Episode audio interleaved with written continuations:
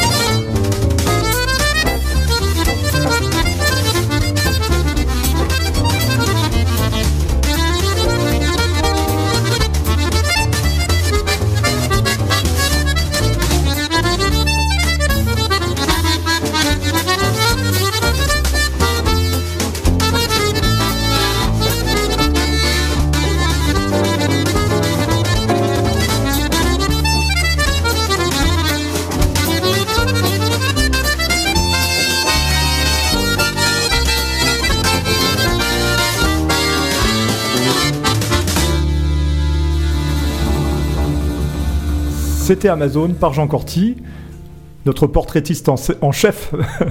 Pardon Sylvestre, on va nous en dire un peu plus sur Jean Corti.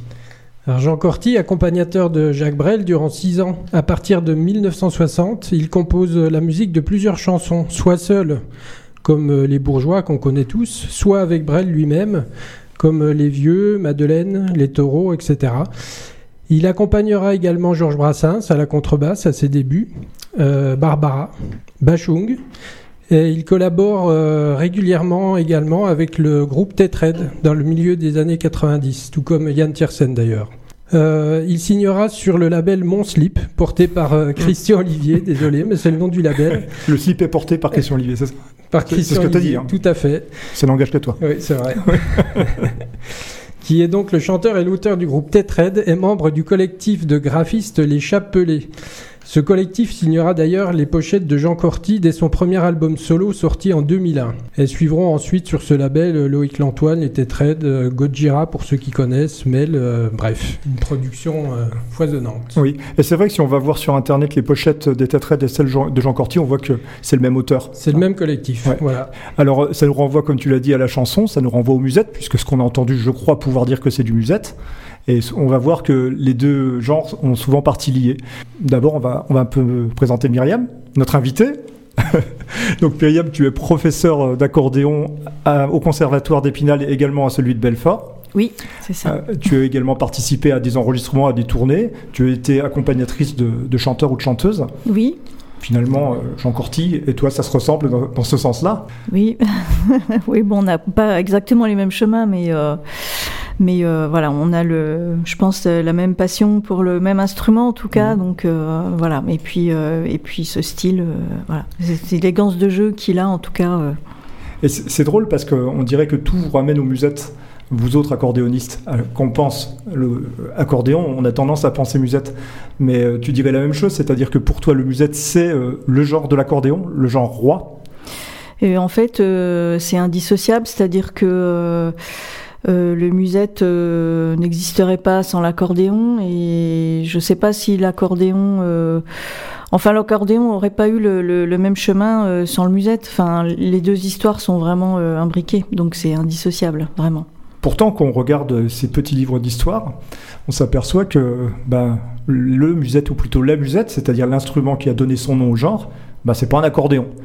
C'est quelque chose d'autre. C'est une sorte, ça s'appelle aussi la cabrette en Auvergne. La cabrette. Oui, ouais. Voilà. Donc en fait, le style musette vient en fait de la rencontre fracassante d'ailleurs de deux communautés, donc les Auvergnats et les Italiens. Et donc les Auvergnats utilisaient un instrument traditionnel, donc la musette, qui est en fait comme une cornemuse auvergnate, faite avec une peau de chèvre, donc c'est pour ça qu'on l'appelle la cabrette, oui, quoi, en fait, voilà.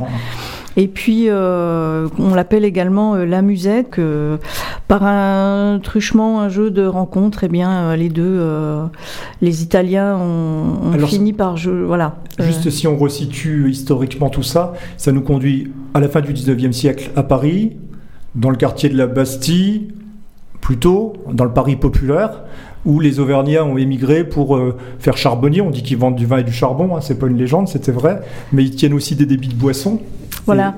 Oui, alors en fait, voilà, c'est exactement ça. En fait, les Italiens et les Auvergnats ont émigré à Paris, donc exactement à la même période et dans les mêmes quartiers.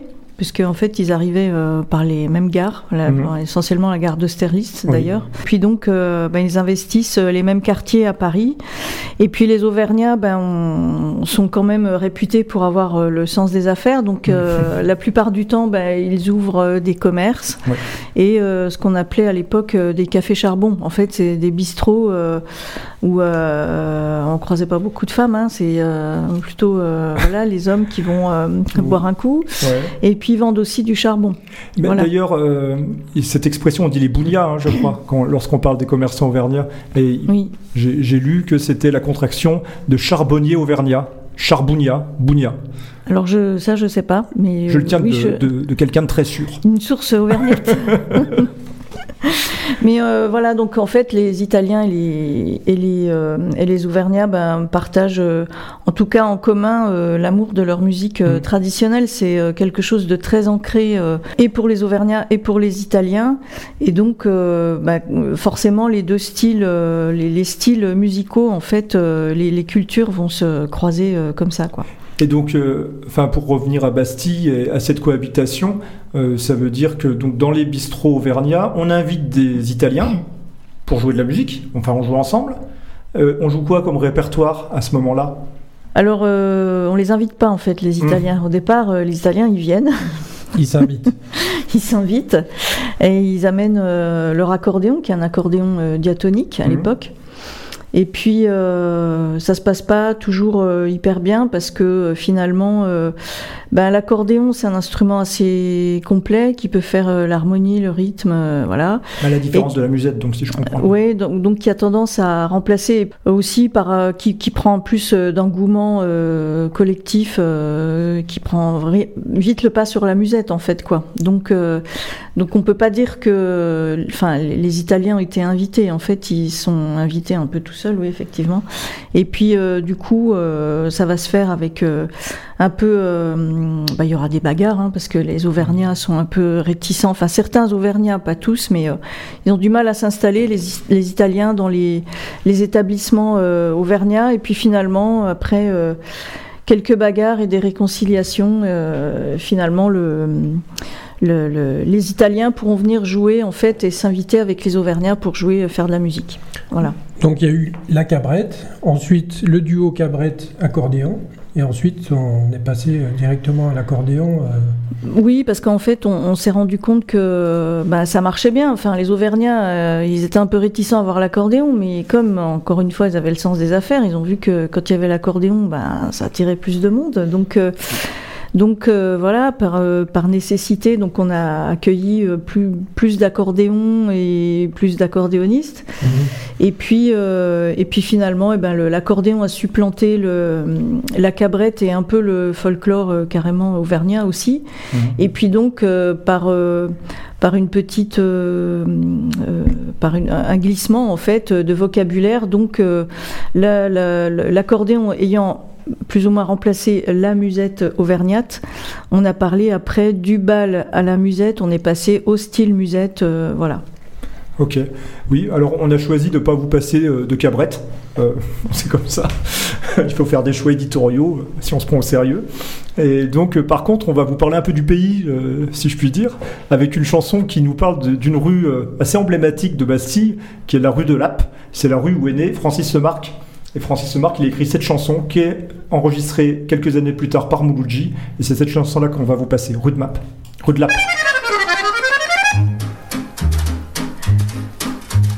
Tous les samedis soirs, on allait comme ça, dans un bal-musette pour danser comme ça, dans un vieux quartier fréquenté comme ça, par des danseurs de java comme ça. Rue de Lappe, au temps joyeux, où les frappes étaient chez eux. Rue de Lappe, en ce temps-là, à petits pas on dansait la java. Les Jules portaient des casquettes sur leurs cheveux gominés, avec de belles rouflaquettes qui descendaient jusqu'au nez. Rue de Lappe, c'était charmant. Rue de Lappe, mais plus prudent. Rue de Lappe, pour les enfants, de les emmener ce soir-là au ciné, plutôt que d'aller se faire assassiner. Passez la monnaie, et ça tournait. Et plus ça tournait, plus ça tournait, plus ça coûtait. Qu'est-ce que ça coûtait, quelques tickets. Mais on les payait presque jamais. Ceux qui ne sortaient pas de polytechnique, pour la politesse avaient leur technique. Avec les gonzesses, c'était un coup de trick, qui discutaient politique comme ça. Rue de Lappe, on rencontrait une frappe qui revenait. Rue de Lappe, pour respirer un peu d'air frais de ce bon vieux quartier. Il laissait à la Guyane son bel ensemble rayé, pour recueillir le cœur de ces dames, comme une pomme au pommier. Rue de Lappe, c'était parfait. Rue de Lappe, mi-mai, mi-mai. Rue de Lappe, par les poulets, en soir de rafle, ils se faisaient cueillir. Pour la Guyane, ils devaient repartir. Passez la monnaie, et se tournait. Pendant que ça tournait, on l'emmenait. Et ça lui coûtait quelques années. Mais il ne faisait presque jamais. Rue de Lappe, Rue de Lappe, quand il revenait, Rue de Lappe, il recommençait. Voilà, Rue de Lappe, donc par Marcel Mouloudji, une chanson de Francis Lemarque. On se croirait presque chez Pascal Sevran quand je parle de Francis Lemarque. Marcel Mouloudji, les anciens connaissent peut-être, moi je connais, je suis pas si ancien que ça. C'était plutôt un chanteur engagé. Il est accompagné là par Marcel Azzola, qui est quelqu'un d'important dans l'histoire de l'accordéon et du musette. On en parlera tout à l'heure avec Myriam. Mais c'était surtout pour illustrer ce quartier de Bastille, cette géographie du musette, puisque donc c'est là que ça se situe en premier, avec ses balles, un fonctionnement assez particulier, puisque je crois que les gens ne paient pas l'entrée, mais ils paient la danse, c'est-à-dire qu'ils achètent des jetons, ces jetons sont ramassés par le patron du bal, et c'est comme ça en fait que le système fonctionne, ce qui occasionne parfois quelques imbroglios. Ah ben, la chanson qu'on vient d'écouter raconte comment frauder surtout, et pas donner les jetons. Donc évidemment ça peut créer des tensions. Et ce qu'on entend aussi dans la chanson, ce qu'on devine, mais là je vais demander l'avis à une experte, c'est de la java, Rue de Lappe, la chanson ? Alors non, là la chanson elle-même, c'est plutôt une valse, c'est un peu rapide pour une java quoi. Voilà, c'est plutôt une valse musette là. C'est joué comme une valse musette, vraiment. Et c'est quoi ? Comment on distingue la java de la valse musette ? La java c'est un petit peu moins rapide et les pas sont plus sautillés. Et la valse, ça tourne, ça peut aller jusqu'à la toupie, la fameuse toupie. C'est quoi la toupie ? La toupie, c'est quand on tourne à toute vitesse. Sur un espace réduit alors ? Ouais, on dit qu'on pourrait danser sur dans une boîte à chaussures quoi. Voilà, qu'on pourrait tourner. Ouais. Ou sur un guéridon, enfin voilà. Ah oui, sur un guéridon, c'est sportif. Mais les experts, c'est presque tourner sur place quoi, mais vraiment. Mais c'est vrai que cette java, je crois que c'est de la musique française. La java, c'est une invention française. Bon, c'est assez difficile d'en connaître l'origine. On a des choses qui nous plaisent plus que d'autres dans les origines proposées de la java. Je crois que Sylvestre avait trouvé des trucs. En fait, ce qu'on a trouvé, c'est par exemple une corruption. Hein, je parle comme un linguiste, une corruption de l'expression auvergnate « chava ». En fait, parce que les Auvergnats chuintaient à cette époque, ils chuintent beaucoup moins maintenant, je sais pas pourquoi. Et ce chava serait devenu java. Voilà, ça c'est pas mal. Mm-hmm. On dit aussi qu'à l'exposition universelle, il y avait des danseuses javanaises qui étaient venues à la fin du 19e siècle, qu'on aurait hérité d'une expression « faire la java », danser en fait comme les javanaises, et ce qui aurait pu devenir la java, mais enfin on se perd un petit peu. Oui, moi je suis plutôt pour la tendance linguistique, la déformation du patois un peu auvergnat, je trouve ça plus sympa, Mais il y a aussi un aspect chorégraphique. La java c'est pas seulement pour la musique, donc comme tu l'as expliqué, mais c'est aussi un petit peu plus proche comme danse, un petit peu plus serrée. Oui, puis un peu plus coquin, quoi. Voilà, c'est ce que je voulais dire. Oui, avec les mains en bas du dos, pour le du dos de la cavalière, hein. Normalement, la cavalière, elle s'accroche au cou de son cavalier. Voilà, bon. Ce qui pour l'époque, là, en fait, on se resitue un petit peu. La java, c'est 1920, dans ses alentours, peut-être un peu avant. En tout cas, la chanson de Bistinguette, la java, c'est 1922, je crois. Donc on est un petit peu dans une époque où on réprouve plutôt ce genre de comportement. Oui, on est en l'entre-deux-guerres, alors à la fois, on réprouve, mais alors ce qui est quand même assez drôle, c'est que tous ces lieux, Rue de Lappe, tous ces bals, en fait, ils étaient assez mal famés, parce que la plupart du temps, mes 9 tenanciers de bals sur 10 a un lien avec la pègre, parce que simplement, sinon, ils peuvent pas exister, hein. On leur fait la misère, quoi. Donc, ils ont tous un lien étroit avec la pègre. Ils vivent plus ou moins d'ailleurs en bon ménage, hein. Et puis alors c'est vraiment des lieux qu'on dit comme la chanson de Mouloudji, hein, c'est vraiment mal famé. Certains c'est vraiment des coups-gorges, mais vraiment. Et puis à la fois, on peut croiser un peu l'aristocratie, tout ça. Mais ça c'était déjà vrai dans les dans les cabarets avec Aristide Bruand, c'était déjà vrai à cette époque-là. Il y a un côté un peu bravage comme ça. Moi j'y suis allée, voilà quoi. Et comme tu l'expliques, il y a un petit peu donc une faune Il y a les apaches, enfin tout ce, les gigolettes, les gigolettes, enfin tous les amarches, enfin toutes ces expressions qui effleurent bon l'argot parisien. Puis aussi une géographie du musette, une géographie qu'on retrouve donc à Bastille, mais aussi à l'autre bout de la ligne de train qui va de Bastille à Saint-Maur-des-Fossés. Les guinguettes du Bords de Marne, parce qu'en fait à partir je crois que c'est 1906 que le repos hebdomadaire est obligatoire pour les ouvriers. C'était déjà quand même le cas souvent avant. Eh bien, grâce à la construction de cette gare à Bastille et de cette ligne qui va conduire vers les lieux de plaisir des Bords de Marne, on va avoir un déferlement de danseurs et de noceurs sur les Bords de Marne. On compte jusqu'à 110 trains par jour entre 1900 et 1910, sur la ligne entre Bastille et Saint-Maur-des-Fossés. Tout ça est resté évidemment dans l'histoire collective, c'est l'histoire des guinguettes. Donc on va se transporter immédiatement sur une guinguette, celle du bout de la ligne, du bout de la première ligne, la Java de la Varenne.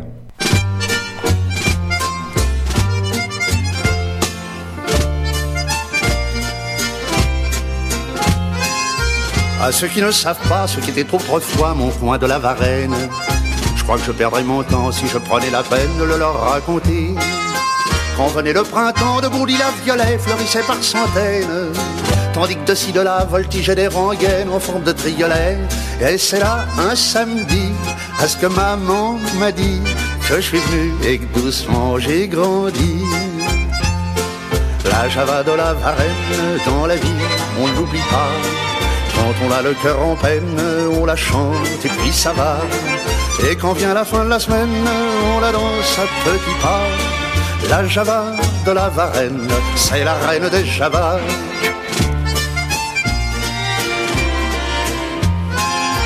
On croit que ce sera sans fin, la Java et l'amour, les filles et la jeunesse. Mais tout finit le jour où la France a besoin de ses gars de 20 ans. On part le cœur battant et on se retrouve au loin, baladant sa tristesse. Déguisé en piffin, en artilleur de mer, sous-marin de l'Orient. Mon copain, mon petit gars, qu'elle est loin la Java, rejoue-la sur ton harmonica. Oui, c'est ça.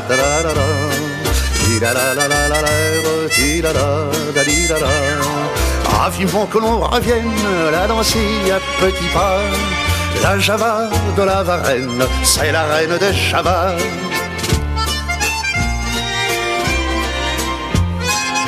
Je suis revenu, Dieu merci, et je vis toujours ici comme un vrai père tranquille. Pour nourrir ma famille, pendant 20 ans j'ai pris le même train pour Paris. Maintenant je n'attends plus rien, je voudrais seulement, lorsque le soleil brille, quand je dors dans mon jardin, qu'une Java bonne fille me prenne par la main en me disant c'est fini, la Java de ta vie, à présent c'est au revoir et merci. La Java de la Varenne, doucement me conduira. Et si j'ai le cœur en peine, je la chanterai et ça ira. Et bonne chance à ceux qui viennent la danser à petits pas. La Java de la Varenne, c'était la reine des Javas. La Java de la Varenne, c'était la reine des Javas.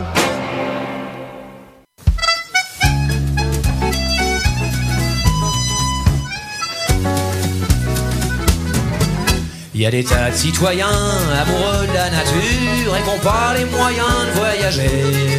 Ils ne connaissent seulement que par la littérature la rive où fleurit l'oranger.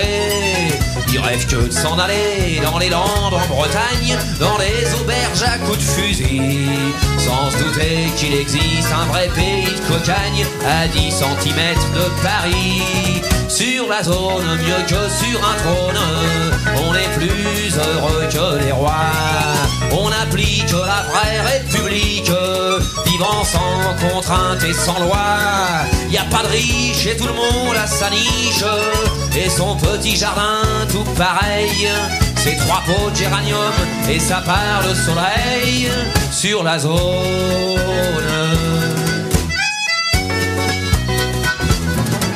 On n'a pas des palaces en marbre de Carrare avec des dorures au balcon. On habite une cabane faite en boîte à cigares avec une toiture en carton.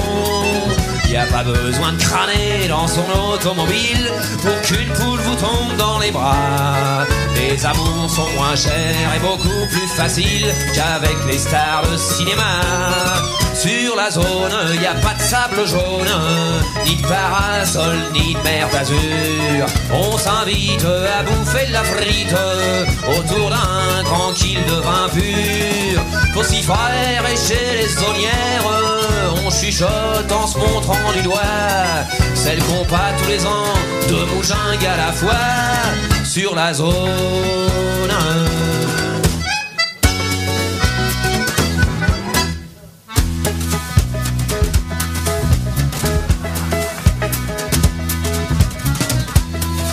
Y a des tas d'ambitieux qui s'acharnent à la peine pour ramasser 300 000 francs. De quoi s'acheter plus tard un castel en Touraine, faut vraiment pas être au courant. Y'a qu'à s'amener comme ça, simplement un dimanche, avec des planches et des outils, pour se construire soi-même sa villa des Pervenches ou son petit chalet, ça me suffit. Sur la zone, bien sûr que la faune n'est pas celle de tous les pays. On y chasse en guise de pécasse, du rat, de la puce et de la souris. Faut s'y faire et chez les saunières, on chuchote en se montrant du doigt. Celle qu'on pas tous les ans, deux moujingues à la fois, sur la zone.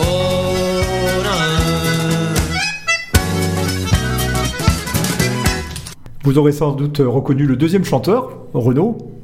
Bon, alors c'est un morceau qui n'était pas écrit pour Renaud, c'est un morceau qui avait été écrit pour la chanteuse Frêle dans les années 30 et qui reprend sur scène à l'occasion d'un passage à Bobino où il assure sa propre première partie, en chantant le répertoire musette sur un disque qui est un disque live qui est vraiment excellent, dont j'ai, je sais plus comment, le petit bal du samedi soir, le disque il me semble. Mais avant cela, il y avait une autre voix que sans doute vous n'aurez pas reconnu, c'est la voix de Jean-Roger Caussimon. Sylvestre va nous en dire davantage. Jean-Roger Caussimon, oui, il a commencé sa carrière en tant que comédien et régisseur également au Petit Théâtre Trianon à Bordeaux. Retour de guerre en 1942, il passe au Lapin Agile, ainsi que dans plusieurs autres cabarets parisiens, comme les Trois Baudets, pour des récitals au cours desquels il récitera des poèmes et chantera. Et c'est là, au Lapin Agile, que Jean-Roger Caussimon rencontre Léo Ferré, en 1947, qui met aussitôt en musique le poème « À la Seine », puis « Monsieur William » en 1950. Il devient le parolier contemporain, privilégié de Ferré, et les deux hommes resteront amis toute leur vie.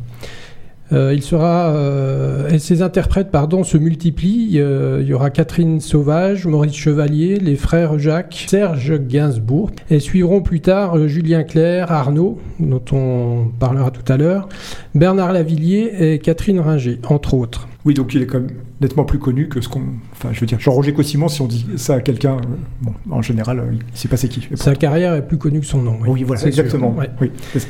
En 1967, Pierre Barou, alors on avait parlé de lui, Pierre Barou, lors d'une émission précédente, la Samba du Brésil. Ouais. Pierre Barou, alors jeune créateur du label indépendant Sarava et administrateur de l'œuvre de Jean-Roger Caussimon, apprend par José Arthur. Alors José Arthur, c'était un animateur radio qui a animé pendant 40 ans le Pop Club sur France Inter, voilà. Ouais. Il apprend donc par José Arthur que le comédien et parolier a chanté durant sa jeunesse au Lapin Agile. Et sur ses conseils, Barou rencontre Caussimon, donc, pour tenter de le convaincre d'enregistrer un disque de ses chansons chez Sarava. Caussimon se montre plutôt réservé au départ. Il lui dit « Oh, tu vas perdre de l'argent, je sais pas chanter, etc. » Mais finit par accepter la proposition, par vaincre son appréhension et prend goût au métier de chanteur. Et donc il enregistrera son premier album qui s'intitulera Jean-Roger Caussimon chante Jean-Roger Caussimon. Voilà. Le bien nommé. Non mais c'est bien de parler de lui parce que c'est vrai que moi je connaissais pas du tout et pourtant c'est quelqu'un de marquant et si on reprend le texte de la Java de la Varenne, il nous conduit à la Varenne. Donc la Varenne, c'est une station, balnéaire du Val-de-Marne. Ça fait partie de la commune de Saint-Maur-des-Fossés. Et on y dansait dans les guinguettes, comme on le disait précédemment. Au-delà de ça, ça nous renvoie aussi à une certaine nostalgie, parce que c'est des morceaux qui ont été écrits après la guerre de 1945. Donc en fait, les guinguettes sont plus à la mode. Mais il y a une nostalgie de ça, on le raconte, on aime bien le raconter. Il y a aussi une histoire populaire derrière ça. Mmh. Donc ça nous renvoie au bal, et puis ça nous renvoie aussi, enfin avec Renaud on l'a vu, à cette géographie du musette. Le bal c'est central dans le musette, Myriam. Oui, bon, il y a les guinguettes et puis l'accordéon, enfin définitivement reste quand même l'instrument roi de la danse avant la chanson. Et après, de toute façon, ça va rester même pendant la période yéyé. Bon, si les bals sont nettement moins en vogue, en tout cas, ils existent toujours et. Voilà, on parle moins de guinguette. La guinguette, c'est surtout quand même attaché à cette image, enfin des bords de Marne. Mmh. Voilà, c'est vraiment des lieux très spécifiques, hein, au paysage un peu parisien, quoi. Hein. Mais le bal, après, c'est plus générique. Hein. Le bal, il y a eu le bal à la cabrette, donc on en a déjà parlé. Et puis voilà, il y a des bals folk, il y a des bals, donc voilà, l'accordéon a toujours sa place dans le bal. Hein. Oui, et puis il y a la notion de bal populaire, parce que ça reste quand même un amusement. De gens qui n'ont pas beaucoup d'argent, on le voit à travers cette géographie, hein, c'est les quartiers Est et Nord de Paris, c'est, on a vu la zone, en fait la zone ça correspond à l'emplacement actuel du périphérique, c'est là où on avait ce qu'on appelait les fortifs, les fortifications, c'était une sorte de terrain vague en réalité, qui était investi par les populations les plus pauvres, et puis encore le Val-de-Marne, où les guinguettes ont demeuré alors qu'elles avaient disparu quasiment partout autour de Paris, mais où elles sont restées là et qui offraient un lieu de détente à tout le monde. Oui, et puis il y a quand même quelque part un visage un peu une jeunesse éternelle, quoi, sur ces guinguettes, je trouve, moi, parce que maintenant c'est hyper un peu hyper branché quand même, voilà. Donc bon, moi je trouve ça génial en fait. Ouais, puis voilà, c'est quelque chose de simple. De populaire, enfin qui donne envie. Oui, puis enfin comme l'accordéon, pour moi l'accordéon c'est vraiment l'instrument du partage, et que ce soit pour faire danser ou faire chanter, et voilà, c'est à chaque fois on retrouve quand même l'accordéon dans des lieux où on se rencontre, on partage, on se divertit. C'est bien que tu parles de partage, parce que les accordéonistes et les gens qui font du musette, pardon, on dit du musette pour le genre et de la musette pour l'instrument, oui. Les gens qui font du musette vont faire des rencontres au tournant du siècle, disons juste avant la guerre de 1940, il commence à y avoir des partages justement entre gitans et entre accordéonistes de musette. Et c'est à cette occasion que va naître un genre qui est un peu spécifique à la France également, c'est le swing musette. C'est parti avec Gus Viseur.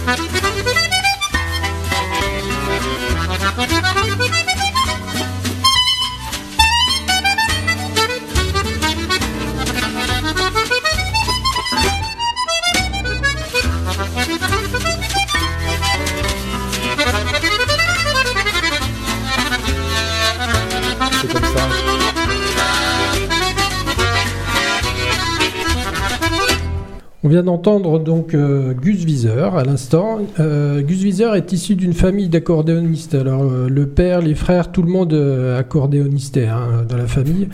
Il ouvrira les portes du jazz et du swing à l'accordéon grâce à son amitié et sa collaboration avec Django Reinhardt. Toi, Myriam, donc c'est une personne importante. Oui, dans le paysage de l'accordéon, oui. Gus Viseur, c'est vraiment un musicien emblématique et enfin très charismatique. Il va imposer son style.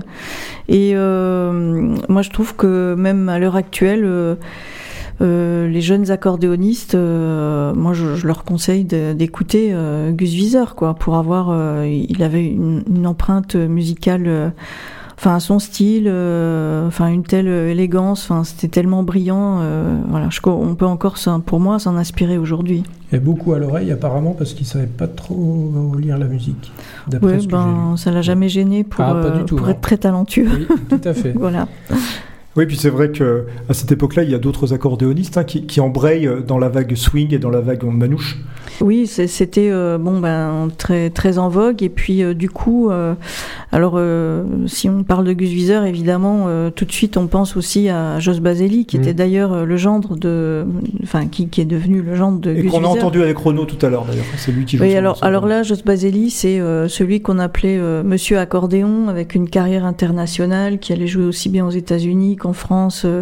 Et en France, je crois qu'il a accompagné, mais absolument tous les chanteurs. Enfin, faudrait chercher quel chanteur il n'a pas pu accompagner.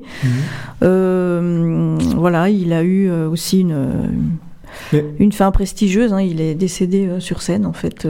Voilà. Bon. Et alors, c'est sans doute, il aurait fait plus d'enregistrements, s'il avait été parmi nous plus longtemps. Mais c'était vraiment aussi la naissance d'un nouveau style, parce que, en fait, il insuffle un nouveau son. Également, ça veut dire une différence d'accordage, ce qu'on appelle pour les accordéonistes le style swing, c'est l'accordage américain en fait, c'est pour avoir un son, pour dire que c'est pas un son musette, c'est pas l'accordage qui est américain, mais oui, parce qu'on a affaire à des instruments acoustiques, on peut pas jouer sur autre chose que sur l'accordage en définitive. Voilà, et en fait, c'est l'accordage américain. En fait, c'est un accordage qui utilise, qui réduit la vibration en fait. La vibration qu'on crée volontairement pour faire le style musette très rétro. Alors, je ne vais pas rentrer dans les détails techniques de l'accordage, non, mais... Tu as dit un mot qui est important, c'est qu'en fait, tu as qualifié de rétro. Oui. L'accordage plus ancien. Serait-ce à dire qu'après la guerre, on assiste finalement à la séparation de deux courants, un courant rétro et un courant moderne? Oui, une mutation quand même. Ouais. Vraiment. Pour le même public? Non, je pense pas. Mais à la fois, pas nécessairement le même public, mais un autre public, en tout cas. Voilà. Et puis il y en a aussi qui aiment les deux styles, qui aiment toujours l'accordéon en fait dans son entité. Mais et puis là, on parle de son, mais on parle pas de répertoire. En fait, on joue encore des morceaux d'avant-guerre. Dans le swing musette. Oui, alors après quand même avec ce nouvel accordage, ça amène d'autres styles de composition et puis un autre style musical. Enfin quand même le musette swing prend quand même un autre visage, d'autres modes de jeu aussi, d'autres phrasés, d'autres beaucoup plus inspirés du jazz d'ailleurs. On va peut-être d'ailleurs illustrer ça avec un morceau de Marcel Azzola, La Godasse. C'est parti.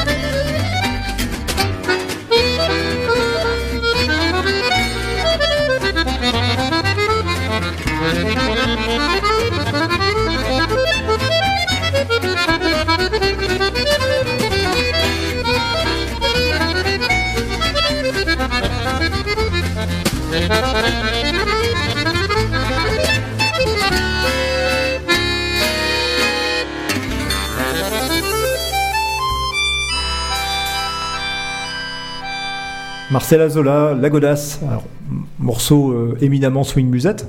D'ailleurs, il se trouve sur des compilations excellentes qu'on trouve en 3 volumes qui s'appellent Paris Musette. Merci, Paris Musette chez Frémio et Associés, que je vous conseille vraiment. On retrouve vraiment tout ce répertoire. Là, on est sur le répertoire swing musette, mais tous ces gens ont accompagné des chanteurs. Et il y a aussi une partie du musette qui se transporte à travers le monde entier, à travers les accompagnateurs de Patachou. De Barbara avec Roland Romanelli aussi, voilà, qui fait, enfin qui est un peu plus jeune que Azzola et Baselli, c'est un peu la génération suivante, quoi. Mais en fait c'est dans cette même veine, ouais, d'un swing à la française, un musette à la française, un style très particulier, très élégant. Enfin, quand on écoute, voilà, cette interprétation de Marcel Azzola, ou d'ailleurs une valse musette qui s'appelle Swing Musette, et qui est interprétée, qui est de Baselli. Quand on les entend jouer, c'est brillant, c'est élégant, c'est la grande classe, quoi. Voilà. Et en fait, c'est ce qui va incarner également et le mieux illustrer l'accompagnement de chansons et porter en fait les textes vraiment magnifiquement. Enfin, je pense à Barbara surtout. Yves Montand. Enfin, Juliette Gréco. Enfin, on peut en citer tellement. Forcément, on va en oublier, hein, mais. Oui. Mais visiblement, ça faisait partie de l'orchestre de base d'un chanteur français des années 50. Il y avait forcément un accordéoniste. Ah ben c'est déjà l'accordéon, puis l'orchestre après, oui, moi je dirais. Ça, mais vraiment, bah oui, non mais c'est presque... En fait, l'histoire de la chanson et celle de l'accordéon sont deux histoires vraiment parallèles, mais qui se rejoignent, contrairement à la définition mathématique. Oui. Voilà. Mais c'est vrai qu'en plus, il y a beaucoup de chansons où on évoque l'accordéonisme. Il y a celle d'Edith Piaf, bien sûr, mais il y en a plein d'autres, en fait, où l'accordéoniste a aussi un vrai rôle. Ne serait-ce que la chanson Accordéon de Gainsbourg. Voilà. Enfin, déjà, on sait très peu que c'est Gainsbourg qui a écrit cette chanson. Il l'a proposée un jour à Juliette Gréco, timidement. Il était au début de sa carrière et...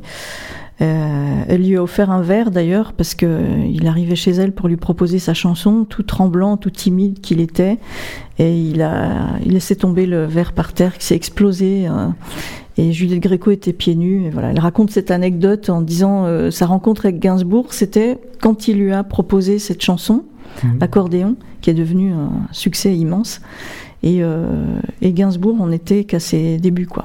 Et dans l'imagerie populaire, l'association musette, accordéon, chanson française, c'est aussi ce qui va s'exporter le mieux, puisque d'Yves Montand jusqu'à Amélie Poulain, on va retrouver tout le temps cette association où les gens vont reconnaître la France à ça. Et c'est vrai que lorsque, par exemple, aux États-Unis, on édite des disques de chansons françaises typiques, il y a toujours de l'accordéon. Oui, mais alors je trouve que c'est une image qui s'exporte, mais avec un un petit brin en plus et un côté chic. On a moins le côté populaire parce que Juliette Gréco c'est Saint-Germain-des-Prés contre Bastille. Gauche. Ouais, c'est déjà et puis c'est les existentialistes, c'est le courant de Boris Vian, c'est plus intellectuel quoi. Voilà, avec des paroliers, oui, et puis des paroliers, on y revient, mais je veux dire avec des paroliers quand même qui écrivent du gros texte, oui. Quoi. En fait, il y a une résonance musette dans tout ça, mais c'est pas du musette, c'est une résonance, c'est une toile de fond, on va dire. Ouais, c'est une identité, mais teintée de. Là, c'est le chic à la française qu'on exporte là, vraiment, vraiment. Puisqu'on était dans les anecdotes, on oublie de les dire tout à l'heure, mais le chauffe-chauffe Marcel de Brel, ouais. Sur la chanson de Vesoul, oui. C'est Marcel Azzola. Oui, ça s'adresse à Marcel Azzola, donc et en fait, c'est une session d'enregistrement en fait, le Vesoul qu'on connaît où Brel a pas tout à fait terminé les paroles, il arrive en studio, il gratte un peu sa guitare, il fait ouais ça gna gna gna gna gna, il chante en faisant la la la ta na na na na, et après il trouve les paroles et puis il dit tiens on va essayer ça, et puis il dit à Marcel Azzola ouais là tu fais très accordéon musette, vas-y maison tant que tu veux. Et en fait, c'est comme une énorme séance d'improvisation, quoi. C'est juste. Et là, il garde ça. En fait. Ensuite, dans l'enregistrement, on garde Chauffe Marcel. Parce que c'est hyper vivant, c'est inimitable, quoi. Et puis donc, à un moment, il lui dit vas-y, chauffe Marcel pour que ça monte encore plus et qu'il en rajoute encore plus et c'est resté. Maintenant, c'est devenu une expression populaire, quoi. Ben, c'est là qu'on va trouver une autre illustration de la fougue qui peut être liée à l'accordéon, à Marcel Azzola, mais aussi à quelqu'un comme André Mainviel. Vous allez écouter un morceau très étonnant. Flambée montalbanaise, André Mainviel.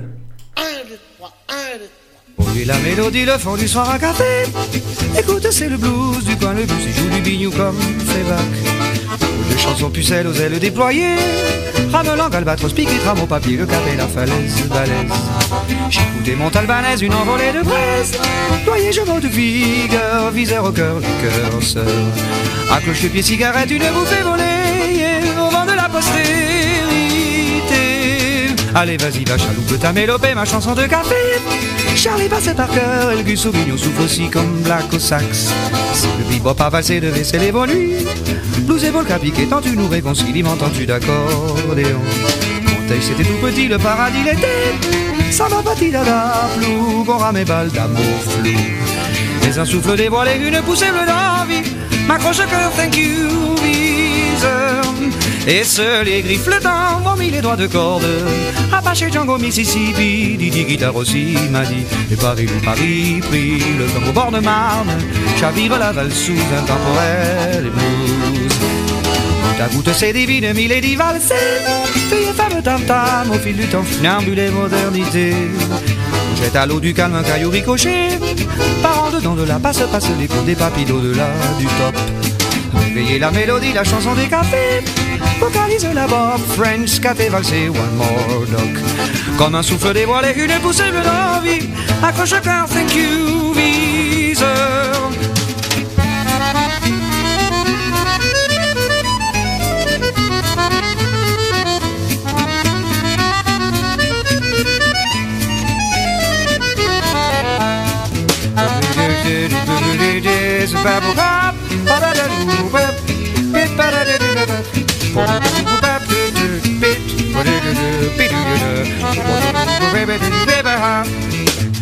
Voyez la mélodie, le fond du soir à café. Écoutez, c'est le coin du blues au ça joue du vigno comme Fébac. Si il faut pas valser, devrait voler mes nuits. Blues et polka piqué, tant tu nous réconcilies, m'entends-tu d'accordéon. Réveillez la mélodie, la chanson de café.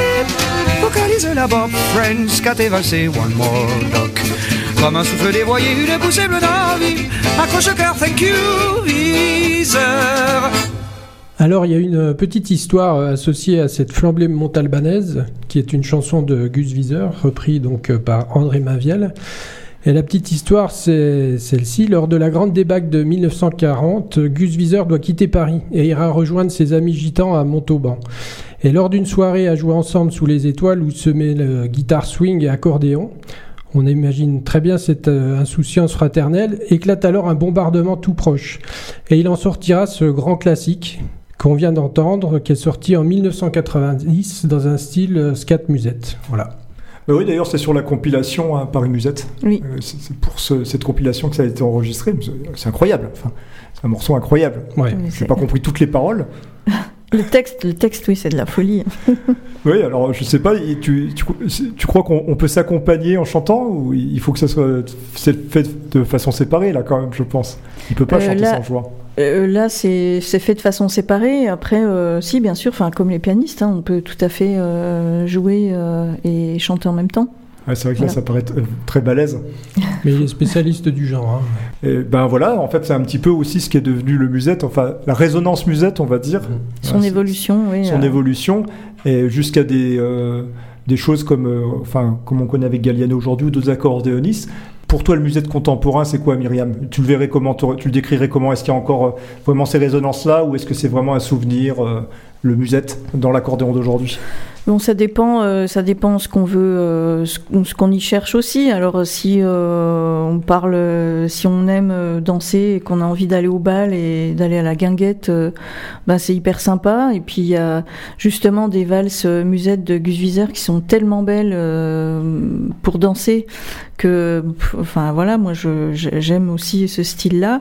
Et puis, si on pense à Richard Galliano, c'est vraiment l'instigateur du New Musette, c'est lui-même qui a baptisé ce style New Musette, et en fait ça lui a été, c'est au cours d'une discussion avec Astor Piazzolla, l'inventeur du nouveau tango, le tango nuevo.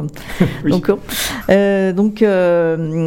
au cours d'une discussion, Piazzolla dit à Galliano, moi j'ai inventé le nouveau tango, donc maintenant à vous d'inventer le nouveau musette. Vous avez 2 heures. Voilà.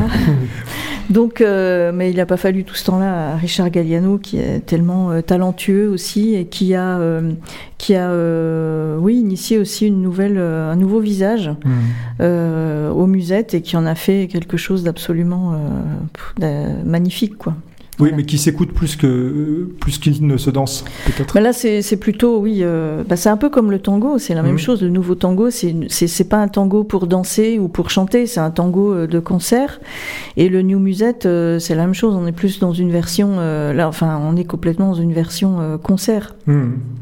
Dans cette émission, dans cette série, on a pris l'habitude, en premier morceau, de mettre un morceau emblématique d'un genre. Et en fait, on a choisi tout à l'heure Jean Corti, mais on aurait pu mettre le morceau qui va venir tout de suite, qui est un morceau de toi, Myriam, toute modestie mise à part, il faut le défendre, et qu'on enchaînera avec un morceau d'un autre accordéoniste connu. Vous allez voir pourquoi je dis que c'est emblématique.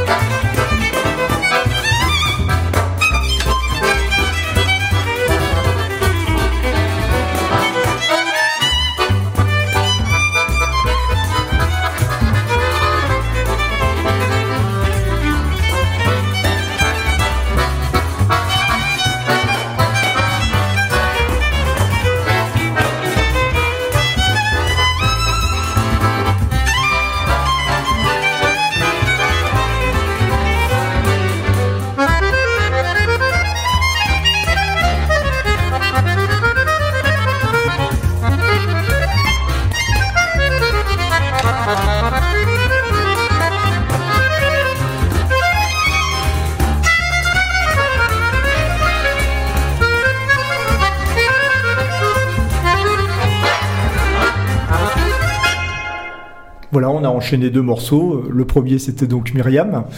Et le deuxième, c'était Galliano. Bah, Galliano, quand même très connu. C'est pas vraiment un accordoniste de musette, mais là, on l'a retrouvé dans un morceau de Tony Murena, donc un morceau classique, parce qu'il a rendu hommage à un moment de sa carrière aux musettes. Mais je voudrais tout de même revenir au morceau précédent, puisque on a son auteur face à nous, et je disais, on aurait pu le choisir en introduction, parce qu'il y a tout le musette dans Jazzanouba, ton morceau là. Oui, alors voilà, le titre donc c'est Jazzanouba, donc il y a un clin d'œil en fait à cette liaison qu'on peut faire entre le jazz et la java. Enfin, comme disait Nougaro, ça doit pouvoir se faire et oui, on n'est pas obligé de choisir en fait, on peut faire les deux, voilà. Et en fait, Jazzanouba pour moi c'était faire une valse jazz et à la fois faire un clin d'œil à la java, voilà. Et il y a quelque chose de très fluide. Alors qu'on a des séquences qui sont différentes, mais on arrive à un résultat très fluide et très harmonieux qui prouve qu'il y a une continuité dans le musette, peut-être, entre le jazz et la java. Oui, puis que le lien est très ténu, quoi, finalement, qu'en partant d'une musique plutôt destinée à la danse, on arrive quand même au jazz. Et après le jazz aussi, alors là ce serait un vaste sujet, mais il y avait beaucoup de musique à danser aussi dans le jazz, donc peut-être que voilà, c'est pour ça aussi que ça fonctionne tellement bien. Ouais, en tout cas c'est très réussi, et c'est vrai que vraiment là on avait tout le panorama de ce que peut être considéré comme musette, de ce qu'on peut considérer comme du musette à travers ce morceau qu'on peut trouver sur YouTube, hein. Je sais pas, il y a des CD qui sont édités. En fait c'était ça fait partie d'un album qui s'appelle A Priori. Donc, c'est un album éponyme, donc il y a le titre A Priori figure dans l'album, coécrit avec le bassiste de jazz Alphonse Anounia. Voilà, donc c'est un album qui date un petit peu maintenant, mais voilà, on trouve un peu le but c'était de mélanger justement nos différentes origines culturelles. Donc voilà, Alphonse Anounia qui est plutôt jazz, mais déjà camerounais, de faire du jazz.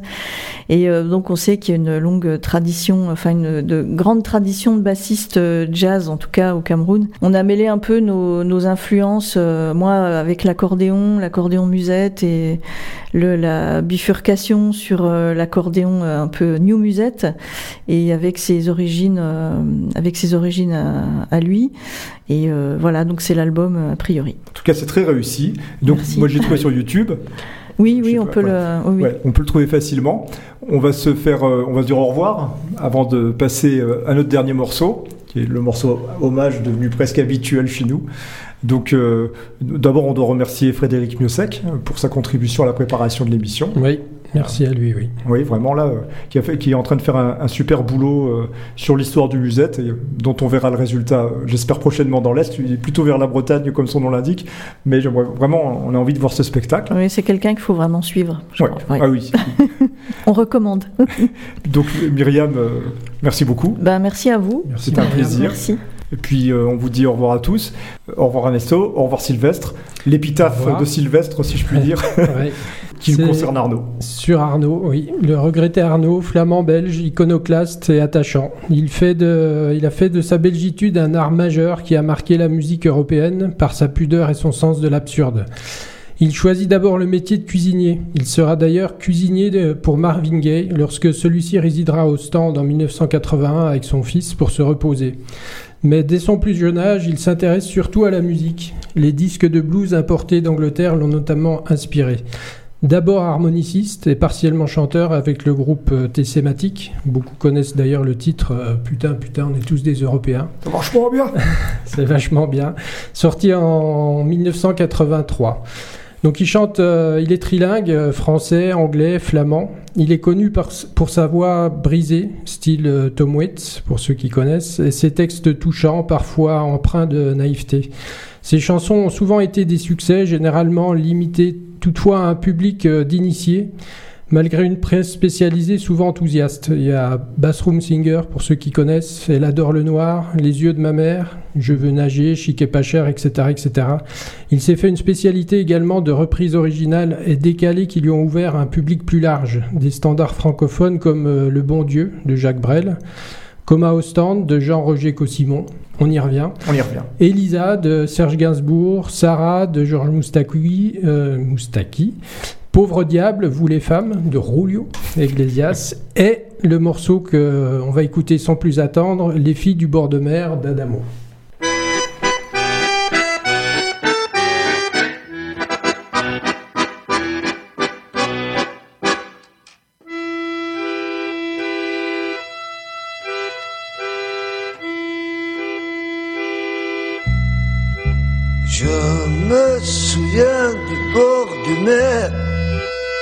Avec ses filles au temps si clair, elle avait l'âme hospitalière.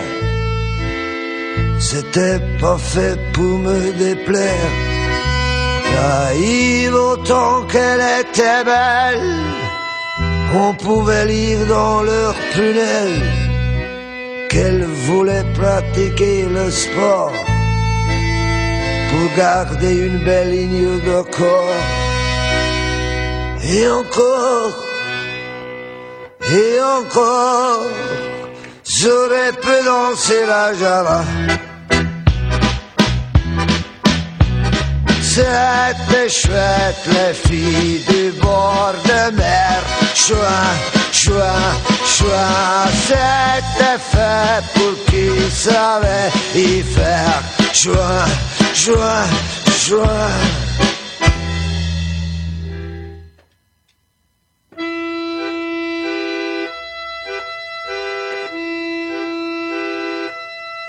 Il y en avait une qui s'appelait, c'était vraiment la fille de mes rêves.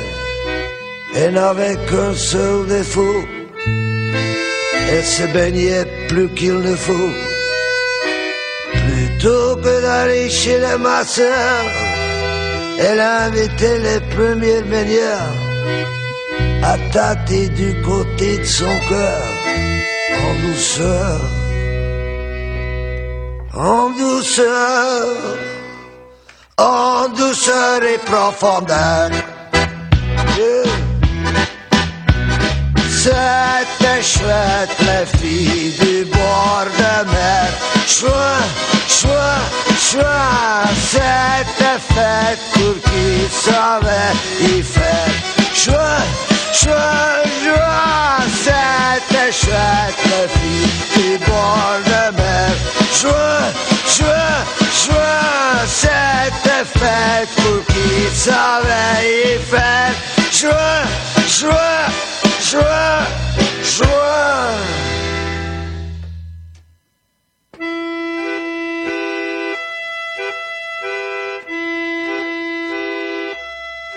Lui pardonnant cette manie, je lui proposais de partager ma vie.